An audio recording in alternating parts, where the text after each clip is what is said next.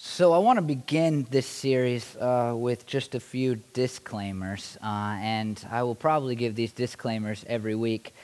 Uh, the first is that I am not a licensed psychologist or counselor. I think I need to declare that so that none of you sue me uh, when we're done. Uh, and so, know that. I'm about a two thirds minor in psychology, so uh, take what I say about psychology about a two thirds minor um, in school. And so, I want to make that clear up front. I also want to make clear up front that I recognize depression as a real uh, mental disease. And I know that there are some pastors and some Christians who don't recognize that, but I am not one of those. I, I think that it's, it's something that can be clinical and, and can be a real disease of people's minds, and I am not against, and I know some are, and this may be controversial with some, probably not some in our church, uh, uh, but some uh, around Christian culture. I am not against taking medicine in order to help your depression. In fact, I am for that in some cases if it helps you serve Jesus better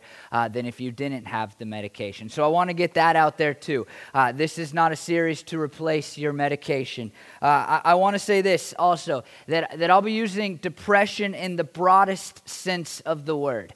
Uh, and so I don't mean just depression as a clinical disease that you can be, have verified by a psychologist or a doctor. I am not going to use it in that way. I mean it in the broadest sense, as, uh, as the dictionary describes it feelings of severe despondency and dejection, sadness, gloom, dejection, a state of feeling sad.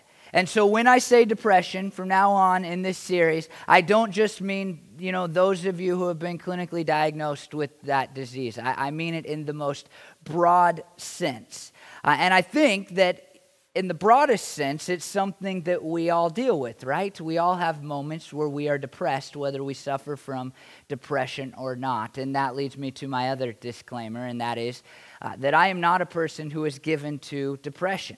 Uh, I, I don't do depressed very often. I can probably point to four times in my life where I would describe myself as, as depressed. Uh, I, I've been sad more than that, but, but not where I would say I, I'm despondent, you know, that I'm dejected. That's only, that's only happened really four times. I watched recently an interview. I posted it on Facebook, so if you uh, are my friend on Facebook, you may have seen it. But it was two pastors, John Piper and John MacArthur. They're both famous pastors. They're both guys I respect immensely. And uh, it was an interview about a lot of stuff. But uh, but one of the questions they asked is like, how do you deal with you know rejection?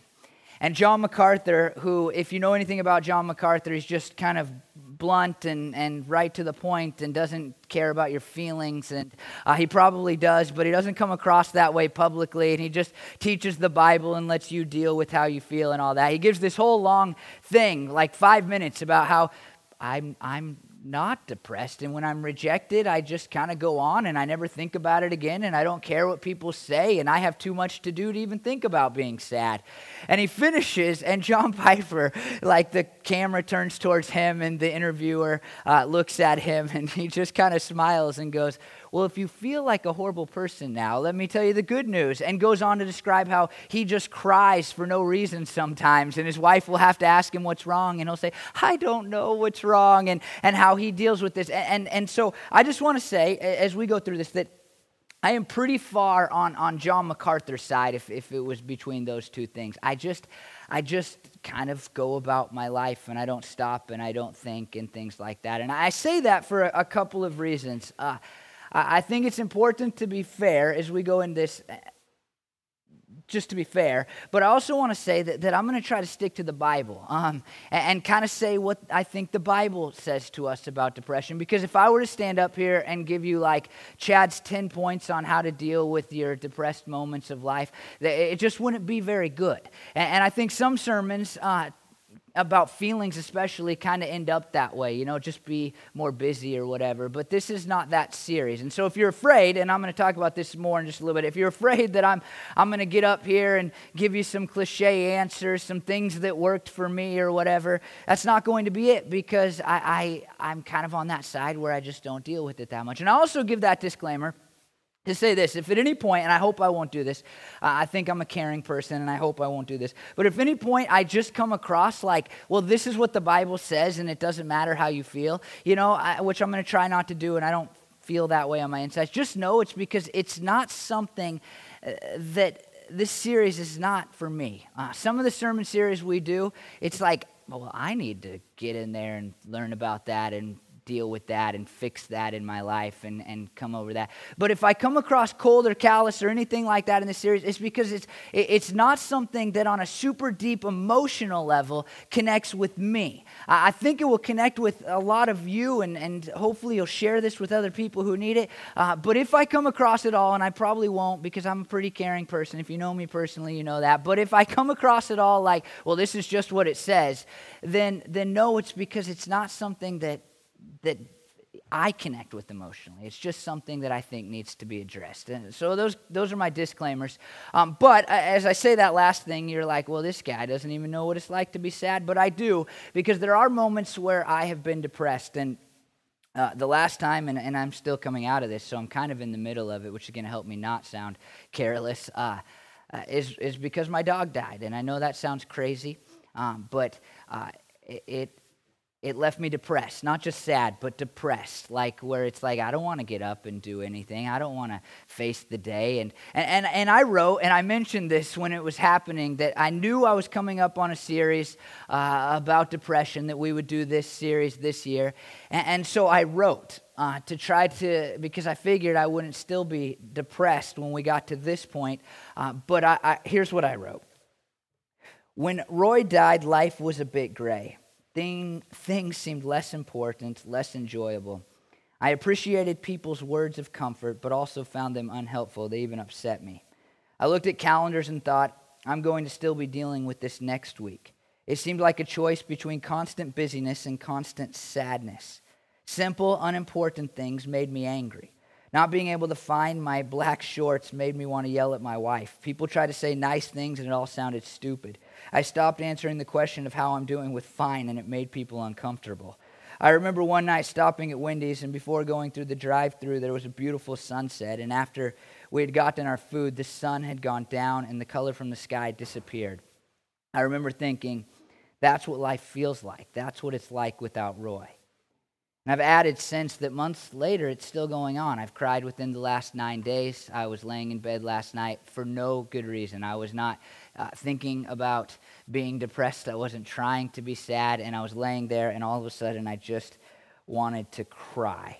Uh, I even made this decision. I think this is part of being depressed as you become a little bit more illogical at, at times, at least me. I, I, won't speak for you, but uh, in the midst of just dealing with it, I, I, I, like made this decision to try to cry one tear for Roy the rest of my life, uh, a day per day, uh, and and so I'm I'm still on pace uh, for that, and it's not something that I want to give up. In fact, I've been sad recently, and maybe this is resonating. I've been sad recently because, because I haven't cried as much. And I think when we're really depressed about something, that happens. It's like, well, now I've given up this thing that's a part of me, and I don't want it to be that way. Uh, and so I, I say that to say, look, even if you're like me and you're sitting here this morning, you're like, I, I I'm not that depressed of a person. I think this series has something for you because even if you're not depressed right now, there will come a time when you will be depressed again. You will be despondent and dejected, and life will just be gray. It will be, as we've created the metaphor, like the light has gone out and just something is missing. Here's, here's this last thing that I kind of want to say up front before we look at this passage of Scripture, and that is that depression is not just sadness. And so we're not just dealing in this series with being sad. I saw this little chart. I think it's funny. Um, if depression can ever be have a funny side, and and sometimes we picture depression as just being sad. And that would be a different series, like dealing with sadness, dealing with mourning, dealing with loss, dealing with the death of loved ones. But this is about like the deeper kind of depression where, where it just messes it all up inside of us. And the things that are good and valuable, the things that we find joy and hope in, and the things that, that really kind of make us centered and stable, all of it just kind of seems to disappear. The light goes off. and we're just kind of left there going, everything seems bad. It's my fault, and I'm now loathing, and I'm sad, but I'm also a little bit angry, and I'm confused, and I'm hurt, and I'm broken and, and it's just no good. And, and so as we as we jump into this it, it's not just sad. Sad i think will be a part of this and uh, probably a big part of it. But i don't want you to think that we're just talking about dealing with sadness. We're talking about being and dealing with depression uh, in the broadest sense of that term here's here's the good news this is the good news is while a lot of christians want to pretend that depression is not something that happens to us you know, we who love God and have been washed in the blood, it just kind of will never be depressed or sad or hopeless ever again. The Bible, the Bible is not that way. In fact, what we're going to look at this morning is perhaps the best description of depression that I have ever seen, that I've ever read, that anybody has ever given. It's going to come to us in Psalm 42 and it's a psalm that is believed to be written by David. And, and here's, here's what I think is awesome as we kind of dive into this psalm today. First of all, it, and this is not awesome for David, but as you read David's writings, David is like John Piper and not John MacArthur. David is a guy who is bent towards being depressed. You read the Psalms, and, and, and, every time something bad happens, David is just like lost in, in a sea of, of sorrow and hurt and confusion and pain, and he expresses those things, and they get jumbled up and meshed together, and he expresses them to God like, hey, I'm angry, but I love you, and I feel like I should be joyful, and I'm mad, and I'm hurt, and I'm broken, and I can't believe you're letting this happen, and it's good. Life is pretty good, but oh man, it's terrible, and, and it's like this jumbled mess. And, and if you read an enough of what David writes in the Word of God in the Bible, then you begin to get a picture of a person who isn't somebody who just deals with things like, I'm on to the next thing. It's uh, here we go. What's next? Let me move on. Let me get over this. David wallows. And he wallows in what appears to be depression. I think we can make a case just from reading David's writings that, that he suffers from, from what we call clinical depression today. David is a great man, a man after God's own heart, as we'll see, but yet he deals with depression and he deals with it often in his life. Every time he has a negative circumstance, it seems, we have a response from him in the book of Psalms, in the Word of God, with him just expressing the pain and the hurt and the dejection and the hopelessness that he kind of feels, despite knowing, loving, and having hope in God, if that makes any sense at all. And in our passage today, it's, it's the epitome. It's the epitome of what I just described. And, and, there's the situation that, that people make the guess that this is the situation in which David writes this psalm. And if David has a, a, a personality, a, a soul that leans towards depression, then this situation is going to just push him deeply into that depression. Uh, his son, Absalom, was a favorite of his father. He was handsome, he was good looking, he was strong, he was cool. He rode around in an awesome chariot, and all the people loved him. And this is David's son. Another one of David's sons rapes one of David's daughters, and Absalom waits a time and then kills David's other son. So that's bad, right? And this is kind of in the midst of when David writes this psalm. But past that, so now we have his daughter being assaulted, right? I mean, just think about that, by one of his other sons. Then we have revenge. Now he's lost the son, and his son Absalom is, is sent out of the kingdom for a while. And so all this is a mess. But then Absalom returns to the scene. He returns to Jerusalem. He sits on his father's throne, starts giving kind judgments to people, sways the people to love him more than his dad, and then starts a revolt against the kingdom kicks his dad out of office, becomes king through the people, and makes his dad flee into the countryside. That's pretty terrible set of circumstances. And so David, when, we, when he writes this psalm, Psalm 42, is most likely running around the countryside for his life because his son, who has committed murder against another one of his sons, has now replaced him as king in a really shady way. And David is out hiding, maybe in a cave, and he writes Psalm 42. I'm going to read it all. It's a longer passage than I normally read, but I think it's important because of how beautiful and real and deep of a, of a description of depression that it is. Psalm 42 As the deer pants for streams of water, so my soul pants for you, my God. My soul thirsts for God, for the living God. When can I go and meet with God? My tears have been my food day and night while people say to me all day long, Where is your God? These things I remember as I pour out my soul, how I used to go to the house of God under the protection of the mighty one with shouts of joy and praise among the festive throng. Why, my soul, are you downcast? Why so disturbed within me? Put your hope in God for I will yet praise him, my Savior and my God. My soul is downcast within me. Therefore, I will remember you from the land of Jordan, the heights of Hermon, from Mount Mizar. Deep calls to deep in the roar of your waterfalls. All your waves and breakers have swept over me. By day, the Lord directs his love. At night, his song is with me, a prayer to the God of my life.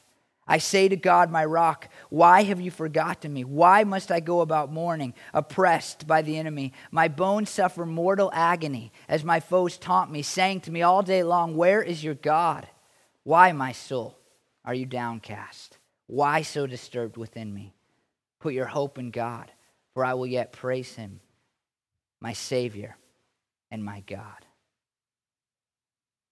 David declares at the very beginning of this something that's pretty famous in church settings that as a deer pants for water, so his soul thirsts for God. And it's famous, it's something that we sing in church, uh, but it's not something that we often connect to depression. David is saying right at the beginning of this something is not right within me, and I want God to do something about it, and he's not.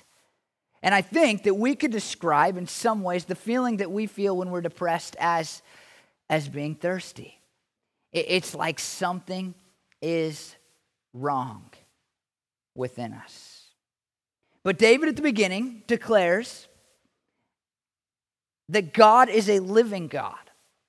He declares, I'm depressed. I want more of God, but I know that you, God, are a living God. And living God suggests, when you see the term living God, that David is remembering that while God is not moving in his life in any way that he can see, and while he is thirsty for God, and it appears that God has left him dehydrated in his own sadness, he still believes that God is living and active and can do something about his situation. You see, for David, it's like he is in a desert, or to use the analogy that we'll use throughout the series, it's like the world has gone dark. But he is looking at God in the midst of this pain, this suffering, this, this feeling of hopelessness, and saying, Look, I know you are the one who can do something about it. And then David dives right in to feelings that we have felt if we're human. He says that, that his tears have been his food all day long, suggesting two things that David is crying a lot and that David is not eating very well. Now, if you are like me, then you know one of these two sides at least. I, I can be the most depressed person, person in the world and go right to sleep. Uh, I can be the most stressed out person in the world and go right to sleep, but everything goes to my stomach. And, so when I am depressed, I totally uh, get what David is saying about just eating tears because I can't eat. I can't eat. Some of you, it's sleep, right? I mean, some of you are on the other side of that, and if anything's bad in your life at all, then it's really difficult to go to sleep, and especially if you're depressed, if you're hurt, if you're broken, it's like I can't sleep, and you stay up all night. And, and David describes both of these things with, with, with like one little line saying, Look, you're depressed, you cry a lot, you can't eat, and you're up all night thinking about it. That's the situation for David. And then David says this other thing that, that may be the most underrated thing when it comes to just the feelings of depression. He says, People say stuff and it annoys you. I already said that that was true when my dog died, and here's David in a far worse situation, and people are actually attacking him with, his, with their words. They're saying, Where is your God? It's like, look what's happened to you. And you now are so sad and so hurt and so broken. Your God has rejected you, He's abandoned you. And we know this feeling where we are hurt and we are sad and we're already thinking, Where's my God? And somebody walks up to us with a cliche, or somebody walks up to us and says something mean, or somebody walks up to us and says something stupid, and we're like, You just made it worse. You just made it worse. Or now I'm depressed and angry at you because you, you're an idiot. You know, I mean, you're stupid. That doesn't comfort me at all. There's no comfort in those words. I don't even want you to try to comfort me. And you're coming up and saying that to me. We, we don't have people often say, Where is your God to us? Most people don't have the audacity to do that. But we have people say things like, He's in a better place. Or you should concentrate on things that make you happy or there are other fish in the sea, or you'll laugh about this someday. And in the midst of our hurt and our sorrow and our suffering and our confusion and our hopeless feelings, it's like these things are not helpful, they just make them worse. And I think David, in the midst of Psalm 42, if he was in our shoes, would say, like, people come up to me all day long and say, he's in a better place. People come up to me all day long and say, You'll laugh about this someday. But it doesn't help at all. There's no comfort in that. There is no comfort sometimes in the words of other people, even if the words of other people are 100% true. David continues and he says his, that he's pouring out his soul. Man, doesn't, doesn't being depressed feel like being emptied out? I mean, when it continues to go on and on and on and on, and we're still feeling those feelings, doesn't it just feel like everything good is being poured out of us? And the more we try to find our comfort, the more we try to tell ourselves it'll be okay someday, or you'll get out of this, or things aren't that bad, it just feels like we're pouring out the good that's inside of us, and it's leaving us more and more empty. So David declares, pouring out his soul, fighting to continue to do what's right and to do what's good and to have hope and to cling to God, and it just feels like his soul is being emptied. And then he remembers the way it used to be before he was depressed. He says, I used to go to the house of God under the protection of the mighty one with shouts of joy and praise among the festive throng. Sometimes depression is driven by things not being the way they once were.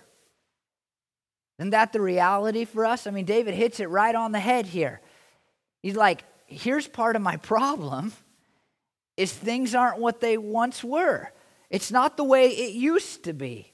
This is so clear when we're depressed because somebody or someone has died, right? It's like, well, they're dead and that's sad, but I do believe they're in a better place.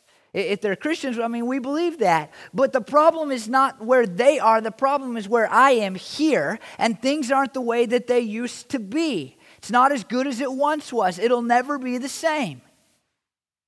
And David's like, I remember a time when I walked down to the temple praising God and for David, people were probably yelling nice things at him because he was king. And he's going, Now I'm, hung, I'm, I'm locked up here in this cave, running for my life. He's probably thinking about when he, when he had little children who hadn't been mad at each other, who hadn't murdered each other, who hadn't taken over his kingship. I mean, he's thinking about Absalom as a five year old and going, I remember how it was when he was just a kid. You see, sometimes our depression is just driven by it not being the same as it used to be. And for David, that is factoring in. There's a ton of things going on. I think he's bent towards depression. I think the situation is horrible. But he's like, what's added to this is that it's not how it used to be, and I want it to be that way again. And for some, it's just joy. It's like, well, I used to have joy. I used to have fun. I used to like life, but now I don't anymore. I just wish it could be the way that it was. David declares that. Man, for me, when it comes to my dog, I know it's just a dog, I get that, and that's one of the weird things about being depressed about something, isn't it? Because it's all, a lot of times it's just something. It's just a little thing that, that sets us over the edge. And my dog is a big thing to me. Uh, but in the whole scheme of the world, it's not that big a thing. He's not that big a thing. Uh, and yet, there's these things that I just remember. And there's things I can't do because they create memories within me. There are trails, beautiful trails down by the river at Memorial Park, and I cannot go there. I can't do it because those are Roy's trails, and that's where we would he would get off a leash. I wouldn't get off a leash. That's where he would get off a leash, and, and we would run around together. And I can't go there, and I'm not sure I'll be able to go there for a long, long time because it's not the way that it used to be. And then David says the thing that's most important to what I want to say today. He asks this question Why, my soul, are you downcast? Why so disturbed within me? Put your hope in God, for I will yet praise him, my Savior and my God. Downcast translates a word that means to bow or crouch, be laid low, to be depressed. It's the, uh, it's the Old Testament word for depression, really, for being depressed. It means to sink down or disintegrate away or to be downcast. I think that gets to the heart of what feeling depressed feels like. We're down. We say it that way. We're down. We feel like we've been pressed down. We are oppressed, like we've been pushed down, like life is going good for everybody else, but we are just being shoved down and down and down and down into darkness and into despair. The other word disturb means to growl or moaning. And I think that sometimes when we're depressed, we do that. We cry, we sob. But sometimes it just feels in our souls like we need to cry out like our souls are moaning. They are so hurt and so lost and so afraid and so in so much in despair. So David uses these two words that roughly translate to being depressed. But he says, why? Why? David, why are you depressed? And you might give an answer. You might say, well, David, I think you're depressed because your son assaulted his, your daughter, and your other son exacted revenge and then revolted against you and then uh, had relations with your concubines. That's why you're depressed, man. I mean, look at the situation you're in. I mean, of course you're depressed. This is this is a bad situation. Obviously, you're depressed. But David, this is the interesting part. David asks that question based on the faith that he has. He says, Why, soul, are you downcast? Why so disturbed? And here's the reason for his question because he knows what he ought to do. He knows what he should feel. He knows how life will be again someday. He says, Put your open God, for someday you'll praise him again. He knows what his faith is compelling him to do. He knows even more what his faith is compelling him to feel, but he doesn't feel it. And so he looks at himself and says, Why? Why are you so broken? Why are you so hurt? Why are you so disturbed? When you know that God will eventually pull you out of this, and you know that God is both Lord and Savior, why do you still feel the way you feel when you know truth? And this, I think, is the most important thing that we'll read today. Because there is a belief in Christian circles that if you believe the right things, then you will always feel the right things. And David declares, I know how I ought to feel based on what God has done for me and what God will do for me, but I don't feel that way and I don't know why. It's easy. It's easy for us to get caught up in the lie or the trap that says if you have enough faith, then you will never feel depressed. But David shows us in the middle of this passage that sometimes our faith and our feelings simply don't align. Sometimes we are depressed despite our faith. And that's the first thing in this series that I want you to hear. I want you to hear what David has declared through his questions, and that is sometimes faith and feelings don't align. He even declares deep calls to deep in the roar of your waterfalls. All your waves and breakers have swept over me. I searched to try to find one person smarter than me that would say this is actually a good thing, that God is, is, is pouring water over David's, and this is the connection I made in my brain. David is panting for water like a deer, right? I mean, his soul pants for God like a deer pants for water. David's declared that, and now he's saying the breakers, the waves are pouring over him. And, and I searched for somebody smarter than me that had written a book to say this means that God is answering that prayer in some way. But no person says that. It's emphatic everywhere you look that what David is saying is it feels, God, like you are pummeling me with one bad thing after another. David says, I know truth.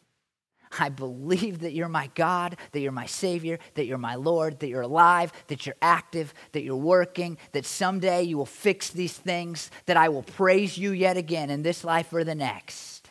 But it feels, God, like you are pummeling me with one bad thing after another. On Pinterest, I saw this. It's where I go for all my sermon information. What is depression like? It's like drowning, except you can see everyone around you breathing. To use our analogy, it's like the lights have gone out and everybody around you has a flashlight. But you're just sitting there, wallowing in the darkness, going, God, why have you pulled away from me? God, why have you left me here with this to deal with? Why have you forgotten me? Again, David believes your Savior, your Lord. Someday you'll fix this. But right now, why have you forgotten that I feel this way? Why have you left me to deal with this? David even takes it another step. He says, My bones suffer mortal agony as my foes taunt me. Like, I am so depressed, it hurts in my body. Like I said, for me, it's always my stomach. But I know that people get really sick when they're depressed. I know that people have things that actually physically hurt on them when they're depressed. I know for some people it's headaches, for some people it's stomach aches. For some people, it's loss of sleep over time and it begins to wear you down. But David is in a situation. Don't, don't just gloss over this. And I hope you're not that, like, well, he's a Bible character. It, you know, it wasn't that bad. God was right there with him. David is so depressed, it hurts in his body. He is physically suffering because he is so depressed. And in the midst of all this, he says these two pretty incredible things. First, I will remember you from the land of the Jordan, the heights of Hermon, from Mount Mizar. And second, he says, By day the Lord directs his love, at night his song is with me, a prayer to the God of my life. You see, David isn't a bad guy. He is, in fact, this is really fascinating, striving to be close to God. I mean, he says, I'm going to go up on the mountains and remember you, God. And he says uh, that he's going to pray. I mean, he's going to pray to the God of his life forever. And he, he recognizes that God still loves him. And he says that at night, God's song is with him. David is declaring truth in the midst of his horrible depression. He is trying to serve God, and yet he is depressed. And I want to say again sometimes faith and feelings don't align. Sometimes we are depressed despite our faith. Let me just tell you a few things about this man named David. He is listed in Hebrews 11 as a man of great faith. Here's a man of great faith, such great faith that the author of Hebrews a long, long time after David lives, declares, Oh, yeah, there's this other guy named David who was a pillar of faith, who was a demonstration of faith, whose faith you ought to follow after. Let me tell you something else about David. Jesus is referred to while he walks around on earth as the son of David. Just consider that for a moment. David is like the key figure in the lineage of Jesus. Jesus made a decision to be in the line of a single man. And all throughout the history after David was alive, it's declared that somebody will come in the line of David and set things right. Somebody will come in the line of David that will set things right. Somebody will come in the line of David that will set things right. And it's Jesus. That's the guy he picked. A guy who suffered with depression.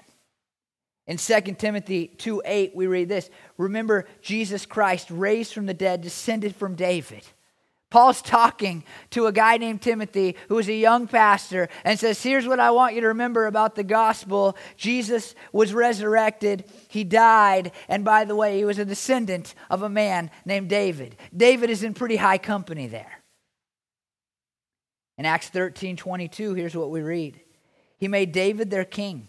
God testified concerning him I have found David, son of Jesse, a man after my own heart.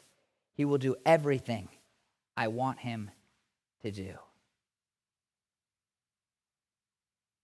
David is perhaps most famous for being a man after God's own heart.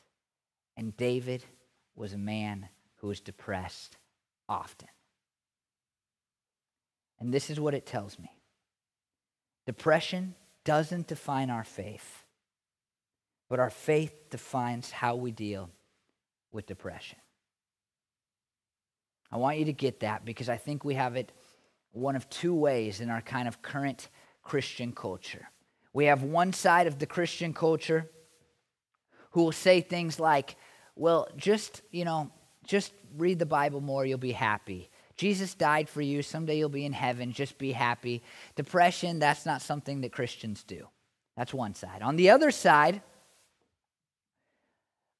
I think there's a lot of Christians who say, well, depression is just a part of life. It's psychological, it's something that we deal with, and our Christian faith doesn't do anything for it or about it. It's just something you must deal with. It's just something you have to get through. It's just something you have to kind of fix on your own or whatever.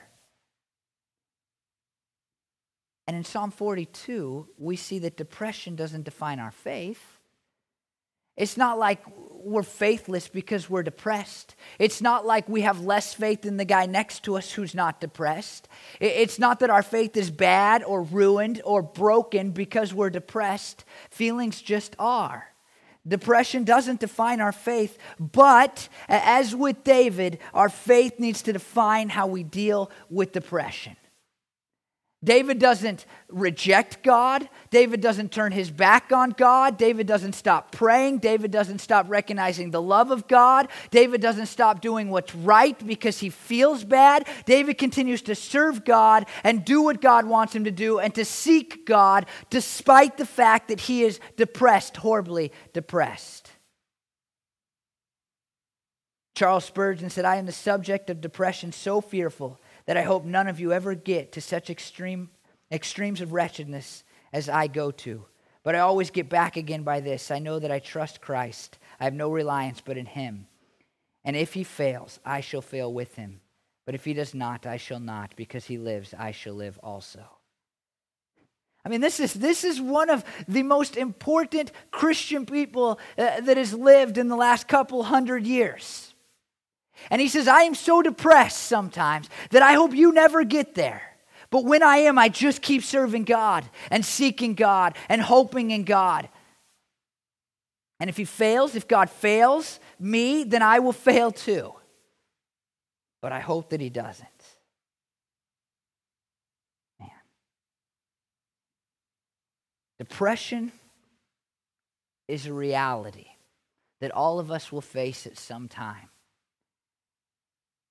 And when we do, I want you just to know, and it's really a setup for the rest of the series, but I want you to know that I believe that the Bible declares that we should believe that just because you're depressed, it, it is not an indictment on your faith. Just because you feel sad, you feel hurt, you feel broken, you feel lost, you feel confused, you're suffering, it doesn't mean that you don't have a faith, that your faith is no good, that you have less faith than somebody else. But I also want you to know that your faith must be the driving factor in how you deal with that depression. Because the world wants to tell you your faith has nothing to do with depression. It has nothing to do with you being depressed. But David shows us that it has a lot to do with it. And the way we respond to that depression needs to be driven by our. I heard this quote a long time ago, and I think it's a good place to end. Don't doubt in the dark what you have seen in the light. The way that quote was used when I first heard it was to say, when you can't see God, when you don't know where God has gone, when you don't feel his joy or his hope or his peace or his love or his comfort, don't doubt his goodness, his love, his existence. Don't doubt the declarations that you have made to live for him when you did see all those things. With that, I just want to say one more time, and then I'll pray for you. Depression doesn't define our faith, but our faith defines how we deal with depression, depression, or it should. Will you pray with me? Lord, I just ask that for everybody here, that when we are depressed, God,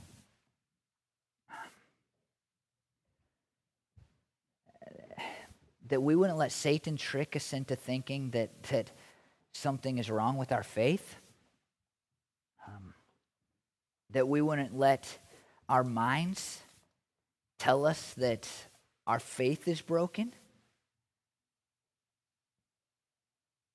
And that we wouldn't believe what I believe to be a lie, God. Um, that if we just have enough faith, then all of our bad feelings will go away. I think that those thoughts, God, you know this. This is one of the reasons for this sermon. I think that those thoughts, God, sometimes, oftentimes, push people deeper into the darkness of depression.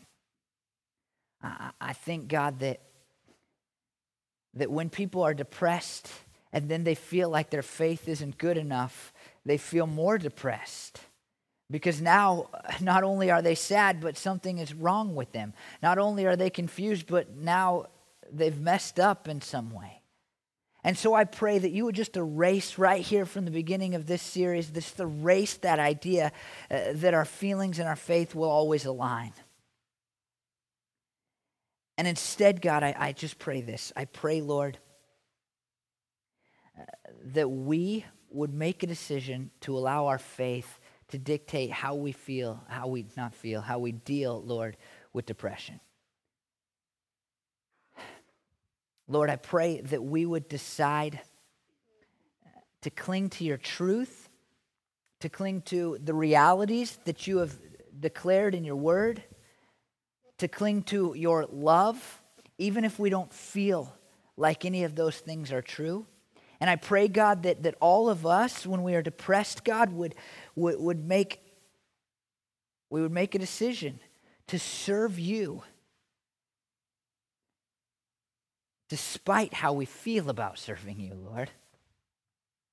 I pray, God, that, that we would never doubt in the dark what we have seen in the light. And when the darkness of depression comes, God, I pray that we would remember the light that once shone bright in us. And we, God, we would let our depression be driven by our faith and not our faith by our depression, Lord. God, I thank you that you have something to say about everything that we deal with in this life that's important. And I ask, Lord, that you would touch our lives this morning and this week with this powerful psalm. In your name, amen.